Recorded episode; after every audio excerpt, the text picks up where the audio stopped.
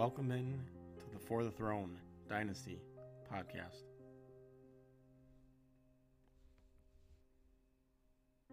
With your defending champion, Stirk Daddy, runner up, Cascade Bear. Third place, Amelia Clark Fan, D Sladkey, Bucks and Six, Justin STP6, Lefty 79,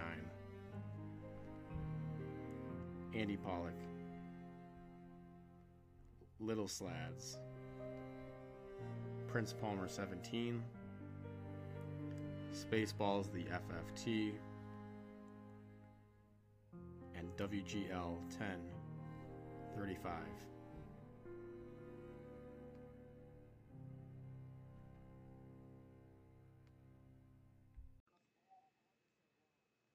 Welcome into the For the Throne Dynasty podcast. It is week seven. We're coming to you on a Friday due to the other constraints of life, which means we already have one game in the books. It was a barn burner between the Cleveland Browns, led by Case Keenum, and the Denver Broncos, led by Teddy Bridgewater.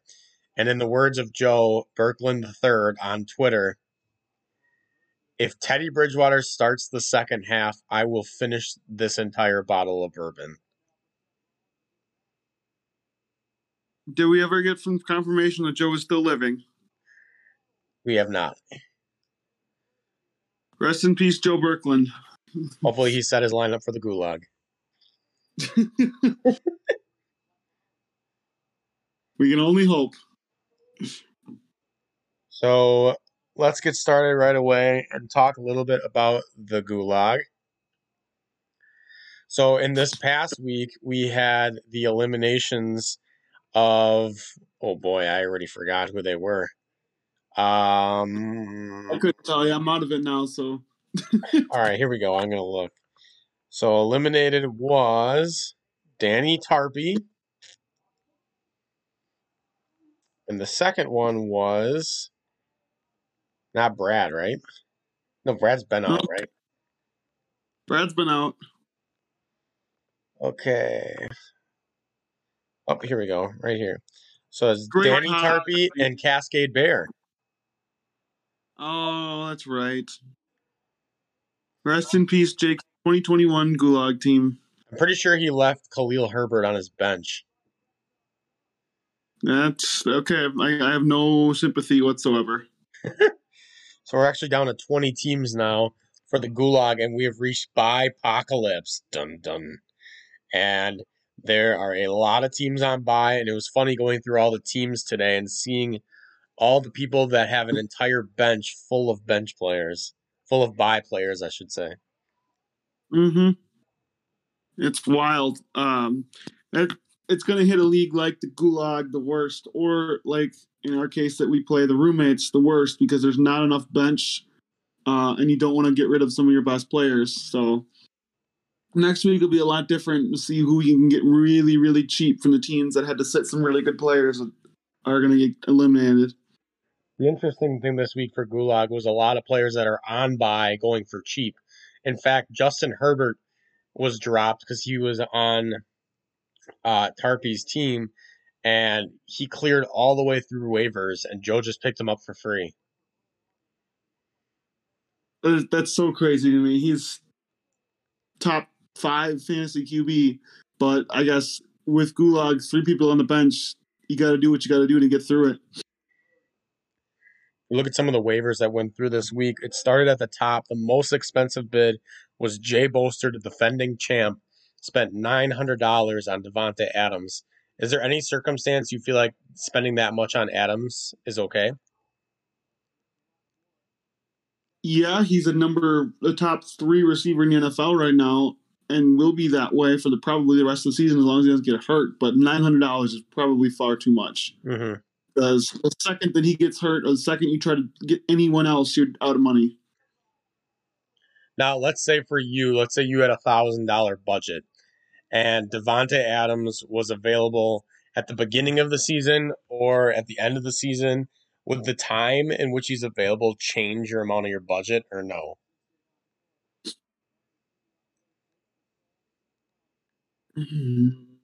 I think I might pay a little more at the beginning of the season, not 900, but I'd pay a little bit more at the beginning of the season because I would feel that it would help get me through the weeks where all the teams are shit.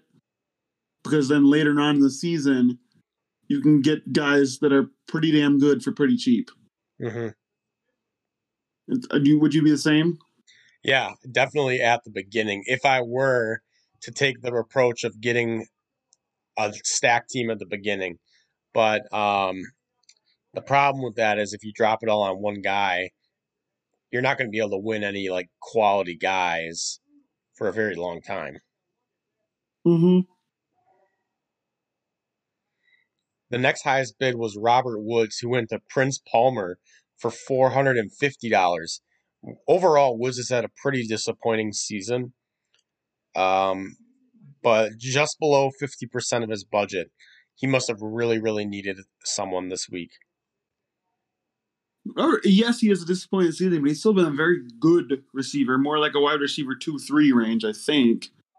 Um, but yeah, I don't. I feel that's it's exactly half of what Davante Adams cost, and for not. I mean, it's a dip in production quite a bit, but not to the level of a half of what Davante Adams cost. It really proves that Jay Bolster most likely overpaid. So Robert Woods has 10 points minimum in five of six games. So he hasn't been like as awful. I just know he's been disappointing because he only has he had one touchdown in the first four weeks.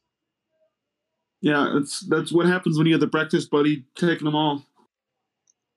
The next highest bid was three hundred and fifty dollars on Mike Evans, who goes to Vince. Um, so Mike Evans went for less than Robert Woods. I thought that was kind of intriguing. Like your comments, but um, yes, uh, that was that was a little wild to me. I guess the Buccaneers are so stacked that week to week, it's kind of hard to predict who's going off when. Robert Woods seemed to be more consistent, although Mike Evans has a lot higher breakout potential game to game. So Mike Evans has a week nine bye Robert Woods has a week 11 bye. Does that factor in at all, maybe? Mm, nah, I don't think so. I think once they get through bye apocalypse, the team should be okay and they could be able to bench like one or two guys and be able to survive. The next highest bid was Justin Jefferson, went for $206, so about 20% of his budget to major used. Um, and Justin Jefferson's one of those guys that is on bye this week. So he probably went for a little less than what he normally would. He'd probably be up there in the Robert Woods pay range, do you think? Yeah, I am I'm shocked at that, but at the same time people don't want to drop their best players to go get a guy on bye when they have a lot of guys on bye with a three man bench. I would have thought Justin Jefferson would have been more than Robert Woods in my opinion. So that's a hell of a steal as long as you can make it through this week. The next highest bid was Jakobi Meyers, and I'm looking at his stats right now. These are his target counts through six weeks 9, 6, 14, 12, 5, 6. So clearly, him and Mac Jones have some sort of rapport there. Vince once again gets Jakobi Meyers, who goes for $175. I don't like this one. Um, yeah, he's a good receiver, but I, I just I haven't seen enough to spend that much money on him, in my opinion. And then the Do last, like oh, did I like the bid? I actually secretly like Jakobi Meyers as a flex play. Um, if we take a look at Vince's roster, so right now Jakobi Meyers and Mike Evans are his wide receiver one and two. And then the flex, he's got Robbie Anderson. So I guess he technically did need a flex player. I mm-hmm. wonder how much less he could have got him for. Yeah, who was the next bidder with him though? That that that tells a lot. Uh, it was crazy that. The, uh, next highest was Will, one hundred and seven dollars. I guess I think I would have liked it a lot more, like 107 range. Mm-hmm. But 175 seems like a quite a bit of an overpay for me, in my opinion. And then I just looked at his stats, and he's been like number 34 fantasy receiver. So I am probably wrong in that uh, assumption. and then the last bid that went for over a 100 was DeVonta Smith going to Ryan for $101. I personally do not like this trade or this deal at all. The only w- rookie wide receiver that I'm really crazy about spending money on is Ja'Marr Chase. DeVonta Smith has gotten a good amount of targets. So here's his target counts 8, 7, 6, 10, 9, 4. Um, but if J- J- Jalen Hurts is not the best throwing quarterback. So right now, De- DeVonta Smith is the wide receiver 40, and he just dropped 10% of his budget on him. I don't know. I've, I I like the upside with DeVonta uh, Smith. I think that's too much money for him. But do you want to know who has been a top 12 fantasy QB for all of the weeks in its season so far? Yeah, that that's because of his running ability, and I know it because he's my fourth thrown quarterback. But he runs the ball so much, so that's why he is so successful. All right. But I mean, I still think that he gets enough passing attempts, and Eagles don't have. They have Goedert, and they have DeVonta Smith. And they just traded Zach Ertz. So those are their one and two guys. And I guess the backs of the backfield. So I feel like he's going to get enough targets now with Ertz gone as well. So Ryan's starting lineup right now, he has Jaylen Waddle, Robert Woods, and DeVonta Smith. He has Mike Williams on bye, and then on his bench, he's got Van Jefferson. So I don't think Van Jefferson's really going to be like a star wide receiver. And I think Van Jefferson will, uh, as long as Ryan makes it through the week, he'll be uh, dropped next week for someone else. Yeah. If you look at the overall standing of the league, so there's only two people left of the 20 that have $900 or more in their budget. That would be Drewster and M. Novak. There are currently seven teams with less than $100. So that leaves 11 that are right in the middle, not the two extremes. If you were still in, where do you think you would fall right now? Well, I think I spent over six hundred dollars in Dalvin Cook um, to not play, and then he right? got to not play, and then the running back I already had in Chris Carson. No, I spent six hundred dollars in uh, Chris Carson, who didn't play, and then went on IR. Uh, and I had Dalvin Cook, and then he got hurt and didn't play. So I think I had like three hundred ish left, and I wouldn't have seen myself spending too much more for a few weeks to kind of let everyone catch up to where I was at. Yeah. That's crazy that Eric has nobody in his flex spot right now. Yeah, and he what? was like, he's like, I really don't want to get eliminated this week. Well, there's a start putting someone in that spot. His bench right now is Justin Fields, Zeke, Justin Jefferson, and George Kittle. Three of those four are on bye, and then Justin Fields. I don't think he needs Justin Fields when he has Tom Brady as his quarterback. I don't think so. So he could definitely make a move to give himself some more points. Especially having two Dolphins in his lineup. Hey, just, just a second.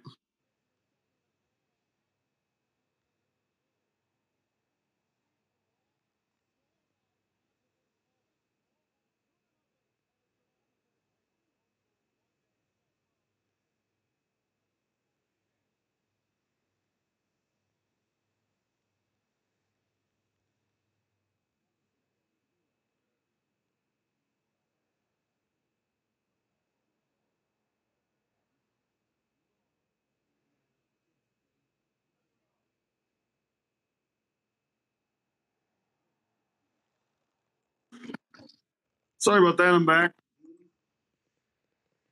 So the next thing that's important to notice is that Nakul started Kareem Hunt, who's on the IR yesterday. And then M. Novak started Baker, who was out in that game. So that's two zeros in the starting lineup.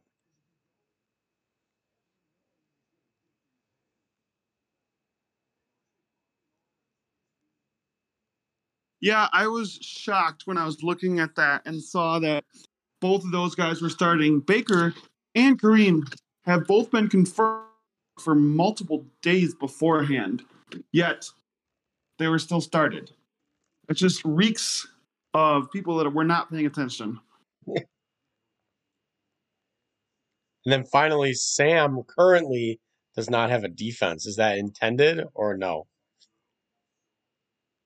Well, she's. I think she's keeping it open right now. She said she doesn't want to risk negative because I think she was projected to have the lowest score of anyone. She's like, I don't need to risk with the defenses that are left to go negative. And I'm like, all right, that's that's your strategy. I don't, don't I think you could get a couple points, but we'll see. She's really stressed about uh, if uh, Daryl Williams is going to play for the Bears. Oh, Damien. Oh, wrong, wrong. D. Williams. Yes, Damien. Playoff Damien. So yeah, let's go through the list here of the defenses that are available. Lions are playing against the Rams. That's negative to be happened, right? Yep. Texans against the Cardinals. Yes. Fo- football team versus the Packers. What do you think? I mean, if Washington defense has been the worst in the NFL this year, so probably a negative. Titans against the Chiefs. Could be.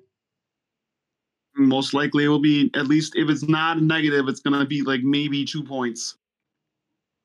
The Bears against the Bucks. Same thing. The Bucks has been that good. So the Bears, listen to this for the Bears. They started negative two against the Rams, but then they went 22, 2, 10, 10, 4. Four was against the Packers. Wow. I guess I didn't expect that one. Plus, you got to look at the the Buccaneers are ha- they have Gronk and AB out. Not saying she should do it, but also just something to think about. Mm-hmm. And then the shitty Chiefs defense, who has gone negative four out of the six games. Yeah, and with Derrick Henry running the ball down their throat, that's going to be negative. Now the last one that's there is the Giants, and the Giants have gone negative three times, but they're playing against the Panthers, and I don't think the Panthers' offense is anything too special. Yeah, that's one she could grab, but I don't think she's going to do it. I think she's going to be okay with where she's at. We'll have to see if she actually survives and gets through to the final 18 after this week. And plus, she does have a pretty good defense this year in the Cowboys' defense. So mm-hmm. I think that's that's part of her reasoning by wanting to keep it. Um, I with some of those benchings, maybe she isn't projected to be the worst anymore, and she still is. Never mind. Hard to tell until uh, the games start getting played, though. So let's move on to talk about For the Throne. We did have a trade that went down. It was between Lefty's team and Spaceballs. Lefty walked away with Cordarrelle Patterson, Big Ben Roethlisberger, and Marvin Jones Jr. So the one thing I will say is I thought Tyler would want to get younger since his team is a little bit of a rebuilding team, and he really didn't do that by giving away two picks. I know they're fourth round picks, but he got guys that are veterans that are going to contribute. So, do you think he's trying to win games now? Uh, it appears that way. Uh, Marvin Jones had a great year, but he also is, I think, like 31 or 32. Uh, Big Ben, if this isn't his last year, God help us. Um, and then uh, I I enjoy Borderell. Um, I, someone else in a different league has called him that, and I love it. Borderell Patterson has had a fantastic year. But he's I 30. don't. What? He's 30. Yeah, and I, that's why I'm not sure how much longer he's got with that either because he hasn't had this ever. And I'm loving his breakout year, but I don't know if that's going to be a long term thing. And it's not like he gave up a whole crazy amount of stuff either because Aaron Rodgers, as much as I absolutely love him, he's a great QB, he's a great fantasy QB. We don't know how many more years left he's got, and the other the other things are just dark throws. MVS, it's either a 20 point week or a zero point week in the fourth round picks. You don't know how they're going to pan out. I don't know. He got a lot older though, which is kind of the opposite of what you would have thought he was going to do, like you Yeah. were saying. So now you would assume he's going to ride it out with either. Oh, he's going to have to ride it out with Tua then, right?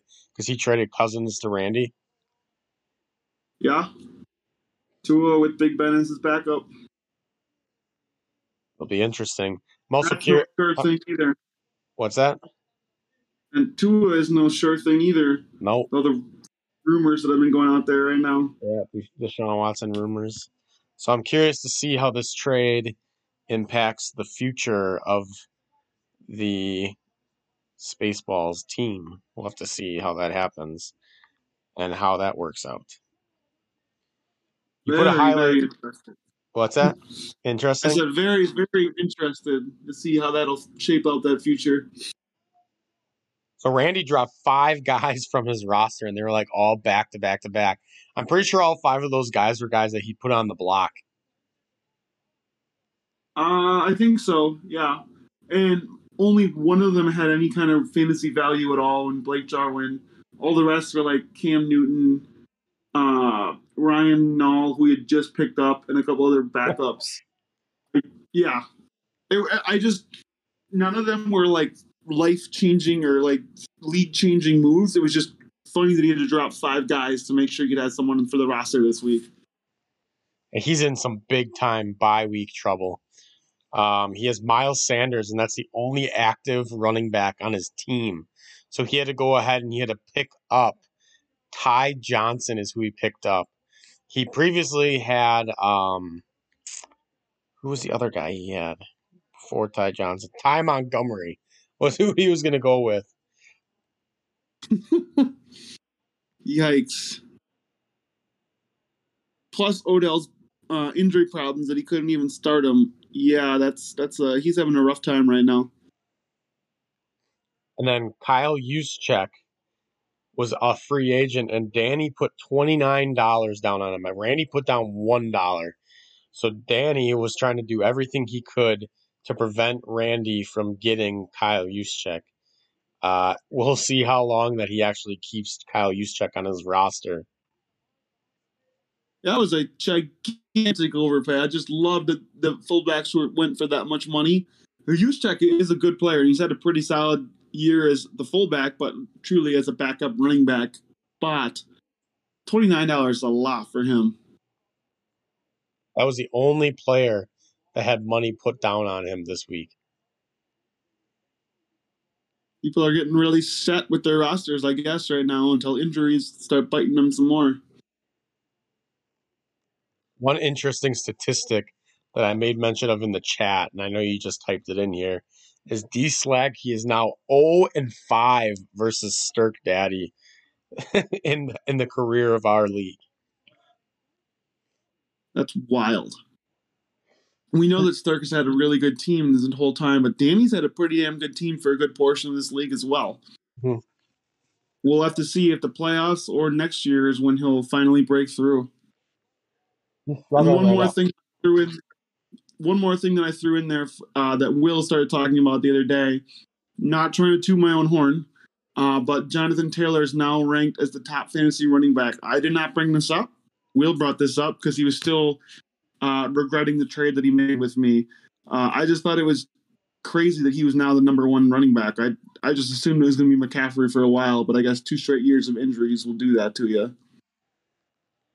Well, is CBS Sports as reliable as Fantasy Pros? Oh wait, sorry. Fantasy Pros is the way to go. Fantasy Pros is no wrong.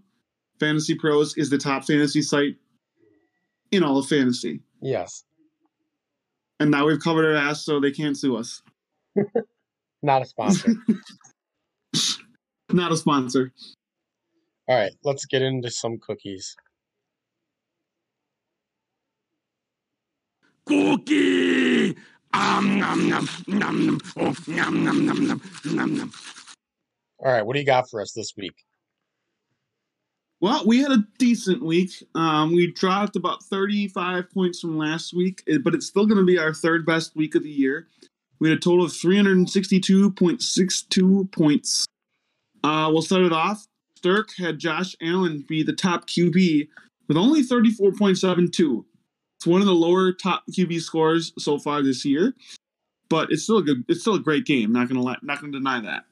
Uh, Derrick Henry just went beast mode uh, on Monday night for Little Slads. I remember you texted me if I was getting nervous at all. I'm like, not really. I had too much of a lead. Uh, but then Derrick Henry went and won me a different league, so I was very excited about how he went, and I, I didn't care. It got a little close.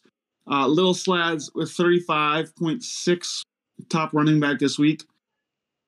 On Thursday night football, Andy had Leonard Fournette playoff Lenny with 30.7 as the RB2. For wide receivers, wide receiver one with that overtime game winning touchdown catch. CeeDee Lamb for lefty at 36.1 points. Breakfast buddy Cooper Kupp uh, regains his number one wide receiver spot this year. Andy with 35. Then you broke in with Noah Fant, 26.7, and the top tight end this week. In the flex spots, Adam Thielen had 29.8 for Will, and Jaylen Waddle had 29 for Lefty in his debut a, with a cookie. Danny had Matt Prater with a 15 point performance from the kicker spot.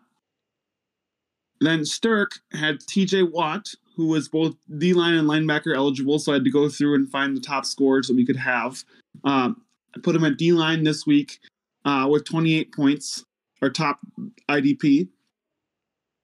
You had the top linebacker with Cole Holcomb at 20 and a half points for the football team. The top DB this year, I think, and potential MVP candidate, Trevon Diggs, with 21 from Spaceballs, who picked him up for what I believe was either free or like $2 at, at the most. I'm going to research that right now while you keep talking. It sounds good. Um, and then Randy had Darius Leonard with a cookie with 20 and a half points. It all totaled to 362.62. An interesting note Darius Leonard, for as many superstars as Randy's team has, he is the only guy that's gotten a cookie this year, and it's gotten it twice. Oops. Uh, for player totals, uh, Josh Allen leads the quarterbacks with two. Derrick Henry leads the running backs with three. Uh, McCaffrey and Ekeler have two. Wide receivers, Breakfast Buddy, Cooper Kupp has three. Tyreek Hill, Deebo Samuel, Terry McLaurin, Davante Adams, Mike Williams, and Adam Thielen all have two. Tight ends all have one. Kickers all have one. Defensive linemen all have one. Uh, then linebackers, which we considered TJ Watt uh, in this, uh, for Stirk has three. Roquan Smith for Danny has two. Darius Leonard has the two that I previous men- previously mentioned. For defensive backs, uh, Kevin Byard for Little Slads and Trevon Diggs for Spaceballs each have two. Do you got that total for me with Trevon Diggs? So he is the number one ranked DB. He scored games of 12, 15, 23, 22, 15, and 22. Wow. And how much money did you get him for? So he was added by Cascade Bear for free, dropped from by Cascade Bear. He was picked up by Ryan from waivers for zero. He was dropped by Ryan. And now he's on Spaceballs team.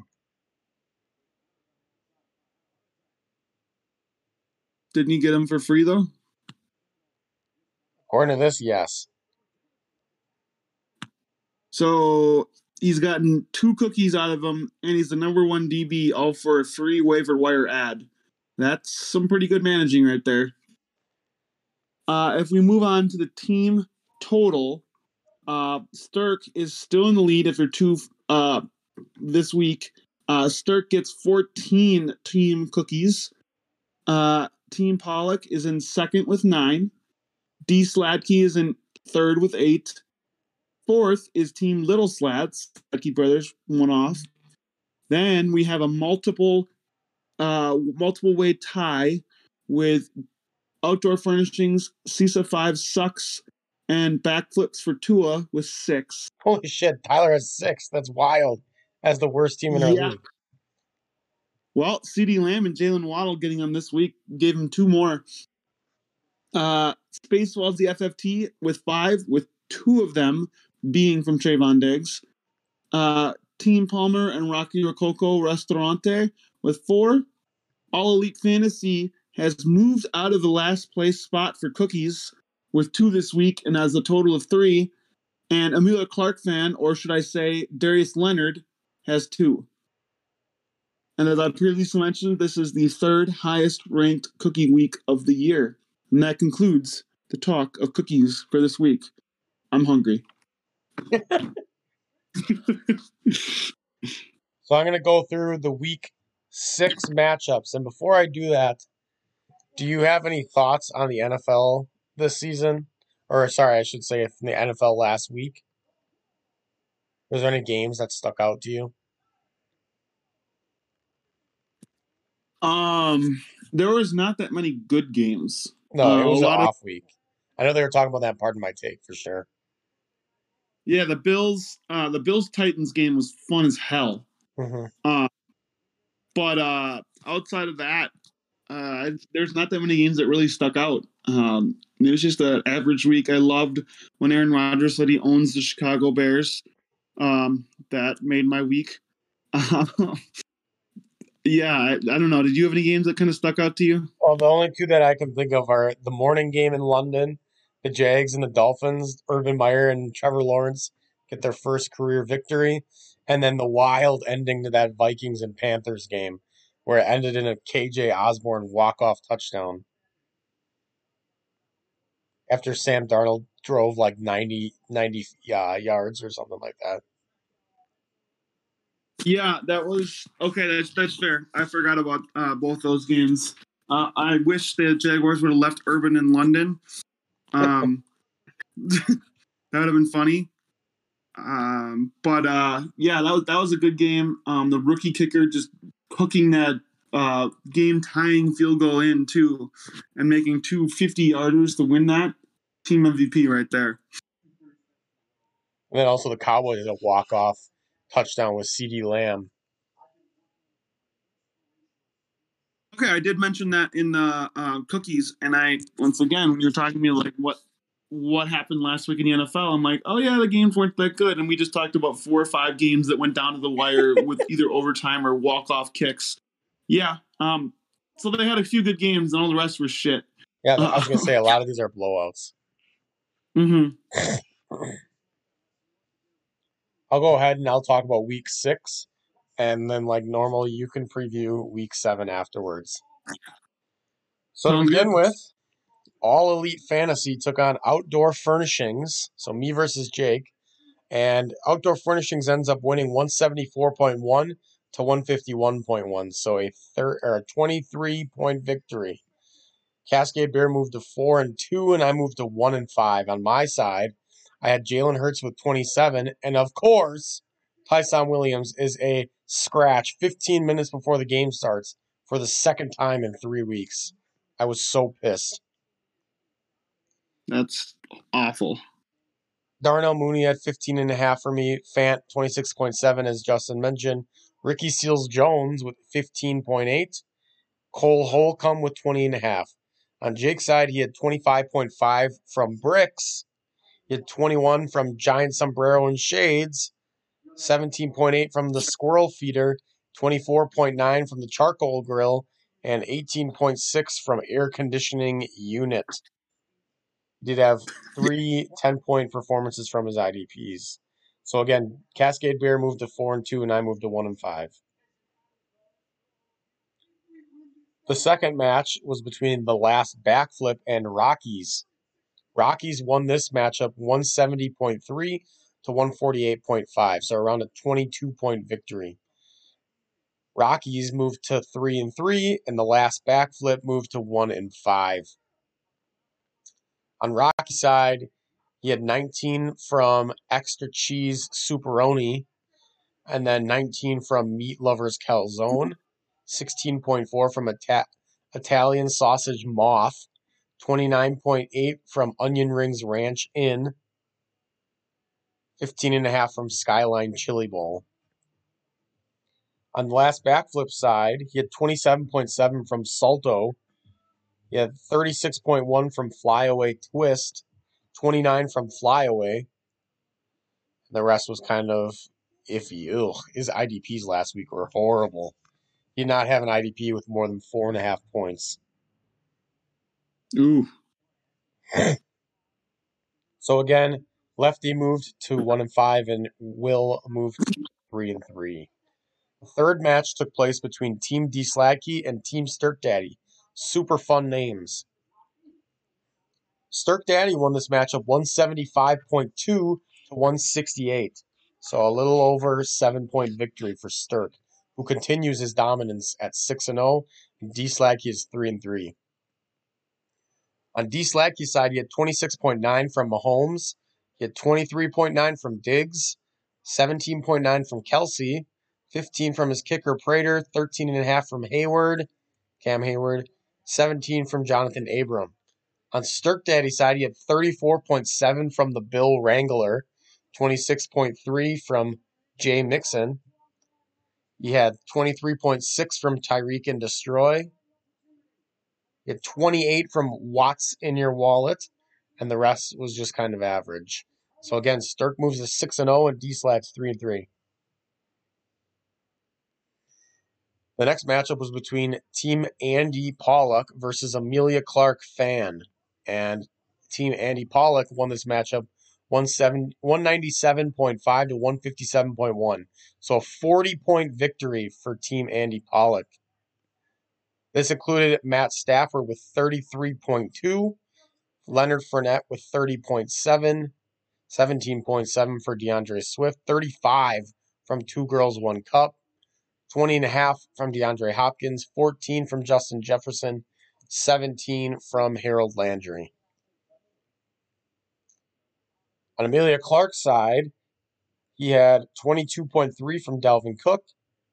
He also started Alexander Mattison because of all his injuries, who only had one point.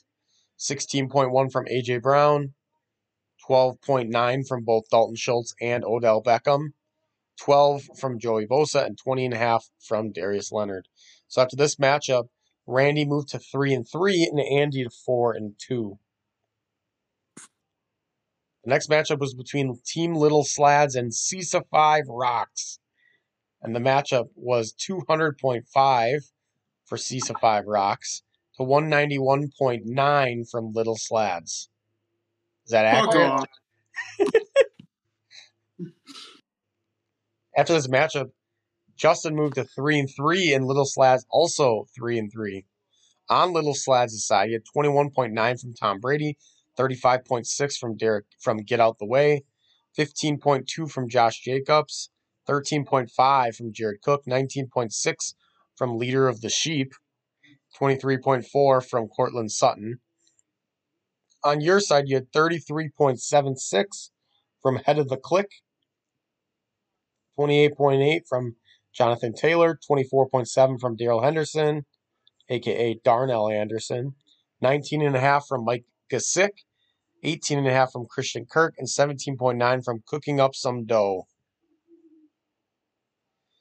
At this match, both teams, Little Slads and Justin, end 3 and 3. Our last matchup was between Team Prince Palmer and Spaceballs the FFT. Spaceballs the FFT won this matchup 138.6 to 164.4. So about a 26 point victory. On Prince Palmer's side, he had, because I can't see the overall pick of these guys, he had, first of all, 21.3 from Kenyon Drake, 21.8 from Cole Beasley, undrafted, unvaccinated, 14.7 from Ja'Marr Chase, 13 from Tyler Bass, 13 from Eric Kendricks. On Spaceball's side, he had, yikes, a four point performance for Major Asshole, 18.9 from Lone Star, 24.7 from King Rolland, 23 from the Space Special, 14.1 from Colonel Sanders, 12 from the Spaceballs, the kicker, 22 from All Elite Spaceball. So Spaceballs moved to 3 and 3, and then Ryan moved to 2 and 4. That was it for week six. Looks like, according to the week six report, the best team was Season 5 sucks. The worst team was Team Prince Palmer. And then yeah, my lineup stuff. pretty set last week. I loved it. Team Prince Palmer should really change the nickname to Cold Beasley to un, un uh, drafted unvaccinated. I think it would be great. Okay, And we need some teams to come up with some team names.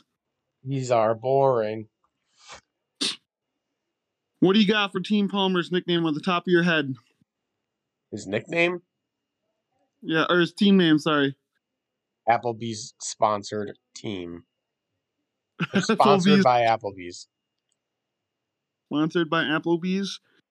Uh, Stark t- team name could literally be defending champ. Something, do do something. Fantasy team- Pros activist. team D Sladkey. Uh, Jonathan Abrams fan. 0 and 5 versus Stirk. Uh, team Andy Pollock. The Breakfast Buddies squad. Yes. Or the young guys or something. D Sladkey could also be must win game. He every single week he texts me about his matchup. He's like, "This is a must win game." Jonathan Abrams fan club, must win game, or um, 0 and 5 versus Stark. All would be great names. All right, let's move on to week seven so we can wrap this up. For week seven, I am projected to beat Ryan now only by five after uh, Thursday night football. Uh, Kyler, I'm starting Kyler, uh, Jonathan Taylor, Darnell Anderson, best receiver in the league, and Mecole Hardman, Gasik, and Christian Kirk, and cooking up some dough. Um, for Ryan's side, I guess you've done all the nicknames, so I got to go back to the regular names this week. Uh, you start Lamar Jackson, Kenyon Drake, Alvin Kamara, DJ Moore, Ja'Marr Chase, who doesn't have a nickname, Kyle Pitts, who doesn't have a nickname, uh, Marquez Callaway, who doesn't have a nickname, and Chase Edmonds. After this matchup, I would move to four and three, and Palmer would move to two and five. Yikes. Uh, then we go into your matchup. Uh, you're currently down by 0.1 points to That's a tight matchup, although you're projected to lose by 18 overall, which would move Stark to 7 and 0 and you to 1 and 6. You're starting Jalen Hurts, Devonta Freeman, who maybe he's running back one, or maybe he'll get stu- uh, sit before 15 minutes before kickoff again, um, like Tyson. You got Rashad Penny, who, uh, Michael Pittman, Darnell Mooney, Noah Fant already got you those 8.9 points. AJ Green and Ricky Seals Jones after he, I benched or I cut him when I got all those tight ends. Stark on by will get Matt Ryan as his QB you know, without Josh Allen this week. Uh, I can see for Miles and Miles at running back, Joe Mixon and Tyreek Hill, Robert Woods, Darren Waller, Deonte Harris, and Jalen Crowder. Or Jalen Jamison Crowder. I don't know where I got Jalen from. uh, after this, Stirk Daddy would be 7 and 0, and you would be 1 and 6. Moving on to the third matchup of the week, we got the last backflip versus Team Little Slads. That's one more we forgot to try to get a nickname for. Well, well to get out there. Yeah. King Henry, King Henry Squad. I, I don't know. Um, for this, Little Slads is projected to win by 16 points, 161.7 to 145, which would move him to four and three, and Lefty to one and six. Even after those couple trades he just or the trade he just made, Lefty is starting Tua. He already got 24.8 from waiver wire hero D'Ernest Johnson, who I forgot to start in Gruber, and I'm thrilled about. Uh, then he has Scorderell Patterson, uh, Jaylen Waddle, Randall Cobb, new Cardinal Zach Ertz, uh, the Lizard King, uh, or sorry, the Lizard King, and Kenneth Gainwell. For Little Slads, he's got Tom Brady, Derrick Henry, Josh Jacobs, and Scary Terry, T. Higgins, Hayden Hurst as his bye week tight end, Sterling Shepard, and Courtland Sutton, who already gave him almost 12 points. Uh, moving on to the fourth matchup of the week. Uh, D Sladkey versus Amelia Clark fan, who is going through bye week apocalypse hell. Uh, this matchup would leave D Sladkey at four and three, and Amelia Clark fan at three and four, with a nine point projected victory. D Sladkey starting Patrick Mahomes, James Connor, Mike Davis, Robbie Anderson. He already got 8.7 with the return of Jarvis Landry, Travis Kelce, uh, DeVonta Smith, and hopefully playoff Damien. For Randy, he's starting Geno Smith, Ty Johnson. Then he's got Miles Sanders, AJ Brown, Mike Evans, Dallas Goedert's off the COVID list. Julio Jones is questionable. Chris Moore from the Texans. Ooh. Uh, see how that works out for him. We move on to the two teams that are tied for second place right now at four and two records. This should be a, a solid matchup.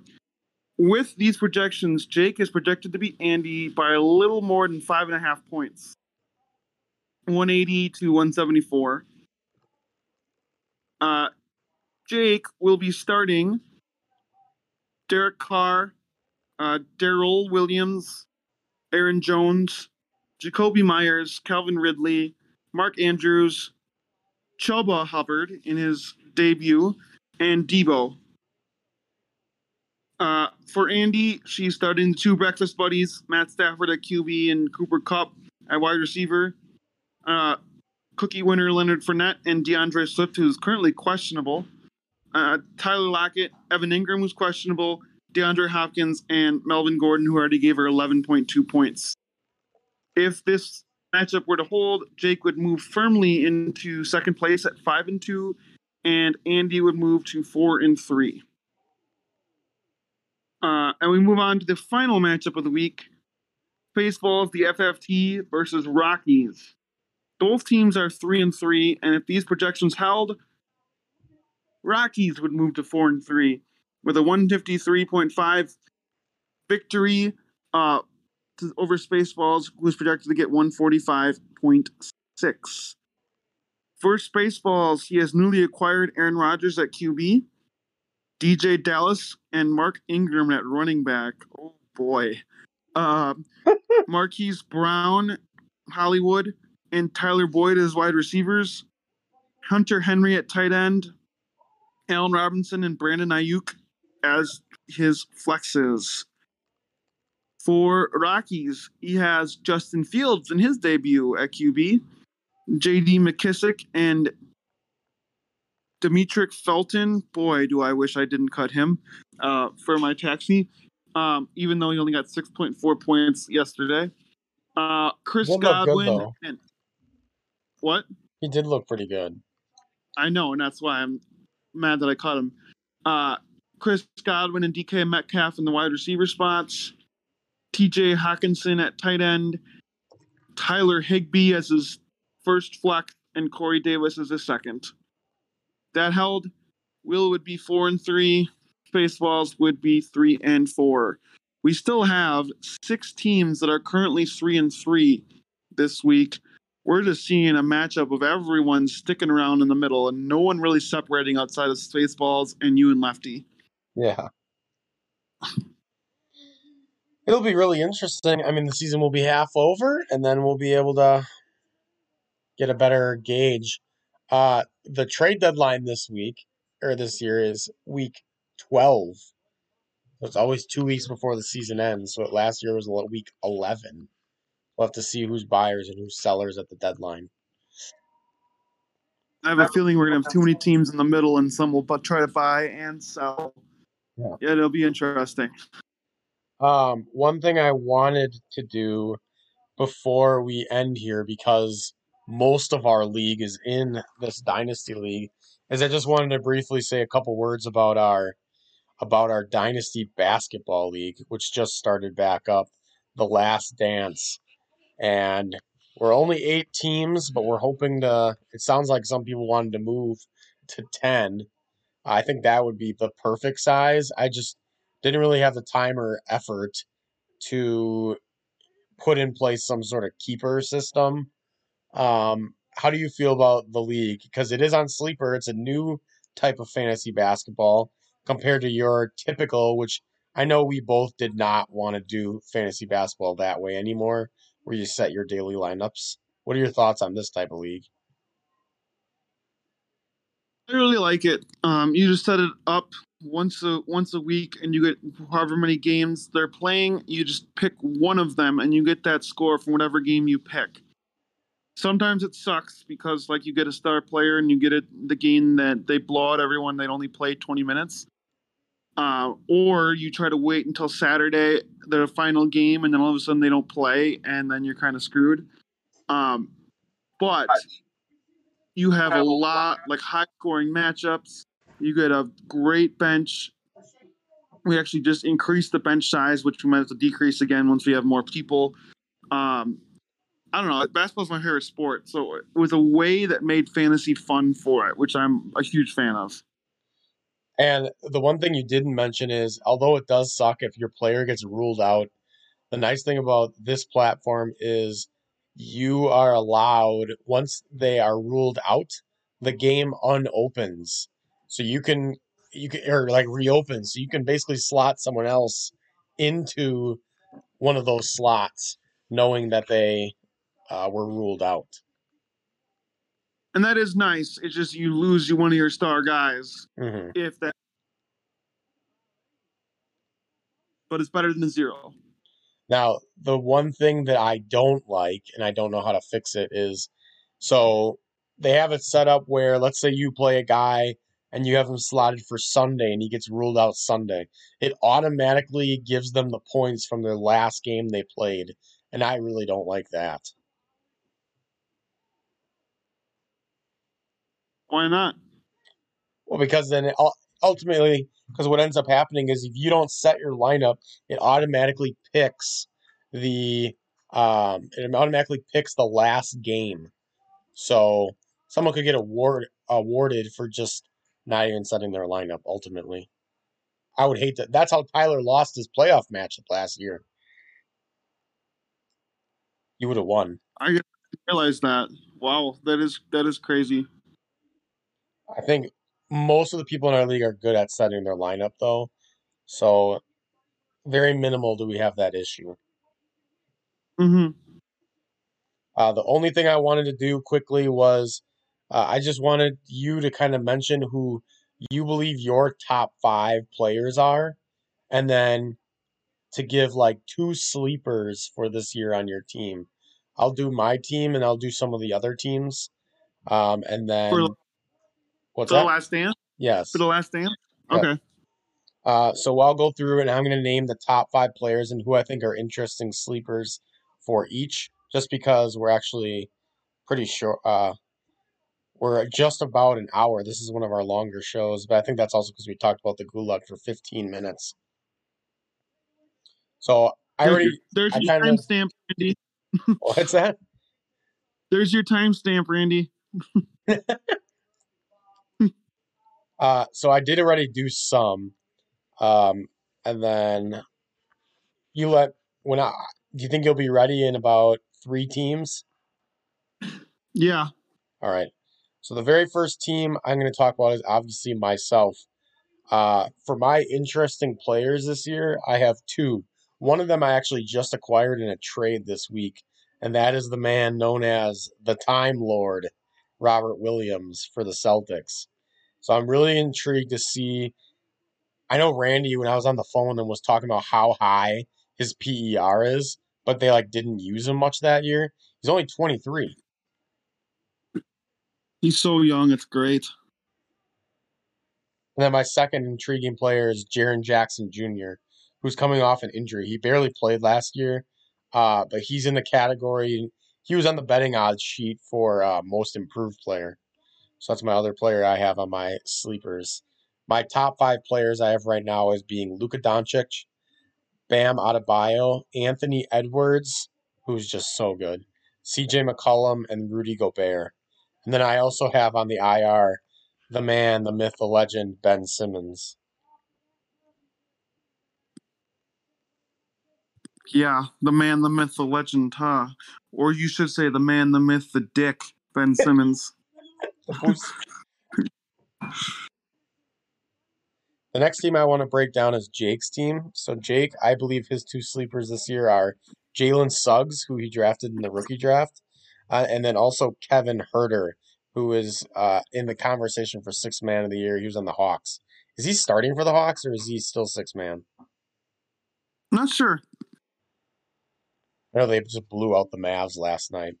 Uh, but I have his top five players as being John Morant, Giannis, uh, Antetokounmpo. Uh, is it Domantas Sabonis, Yeah. Jimmy Butler, and then I guess Lonzo Ball. Uh, the next team I wanted to talk about then would be uh, Will's team, and I have Will's two sleepers being Keldon Johnson, who's on the Spurs, who's also on the Olympic team, and then Daniel Gafford, who's on the Wizards. Uh, his top five players I assume to be Bradley Beal, Khris Middleton, Nikola Jokic, Russell Westbrook, and Jaylen Brown.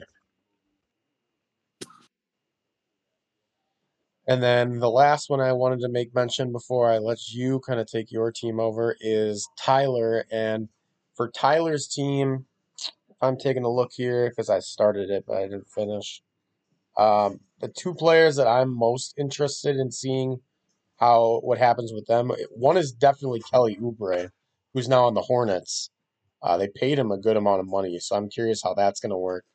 Um, and then the second one is Kevin Porter Jr., who a lot of people are putting in the category for six man of the year.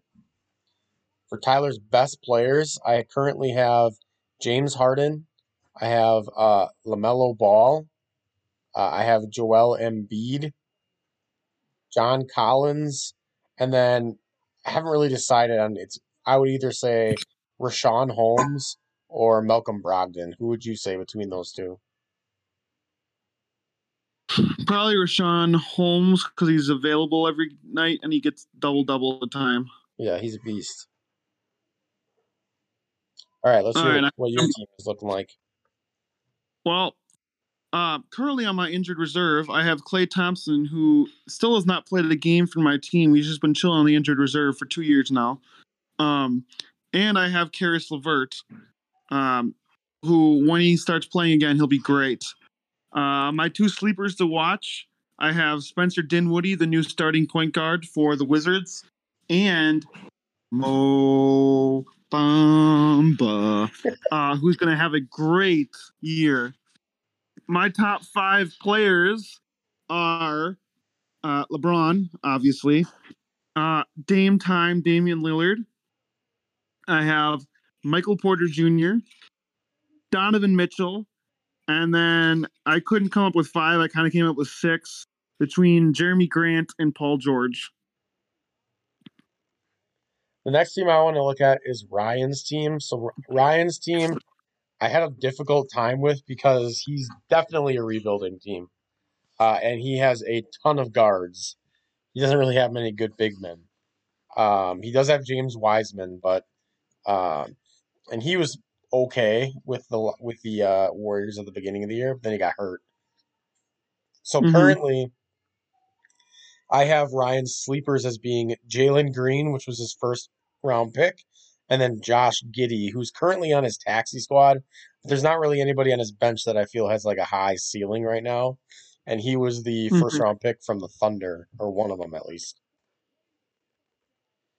His top five players I have right now being Trace Young, Devin Booker, uh, Brandon Ingram, Julius Randle, and Kristaps Porzingis. And he would and his fifth would have been Jamal Murray, but once he gets back from Yeah. his torn ACL, Yeah, that's kind of why I didn't put him in there, just because of the fact that he's currently injured. So, so I'm looking at Andy's team right now. If I had to pick her top five, I'd for sure say CP3, Zach LaVine, Anthony Davis.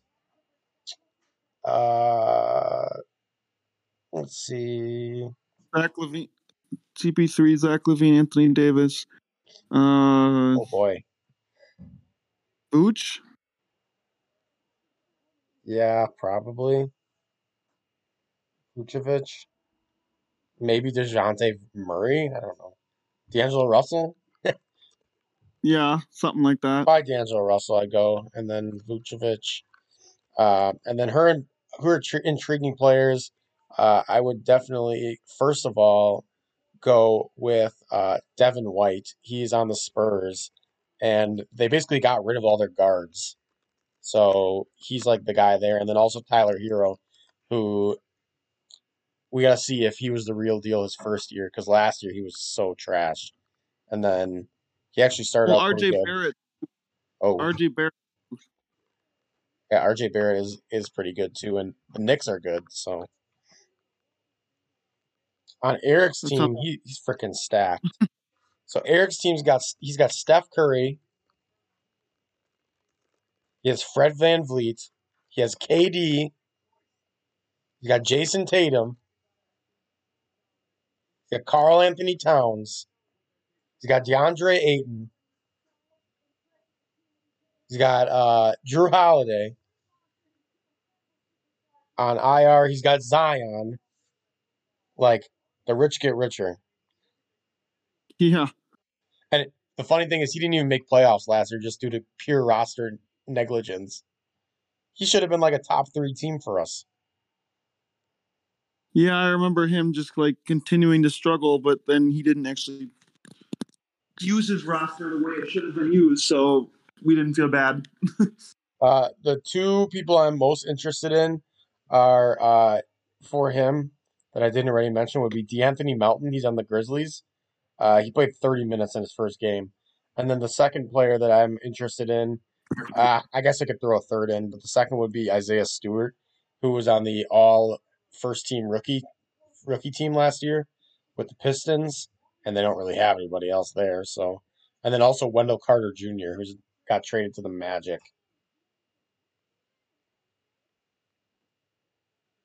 Yeah, those are some young guys. If he, you know, pays attention to his team, he might have a really good year. Or he should have a really good year. How do you uh how do you feel about your team overall? Do you think your team is a playoff team?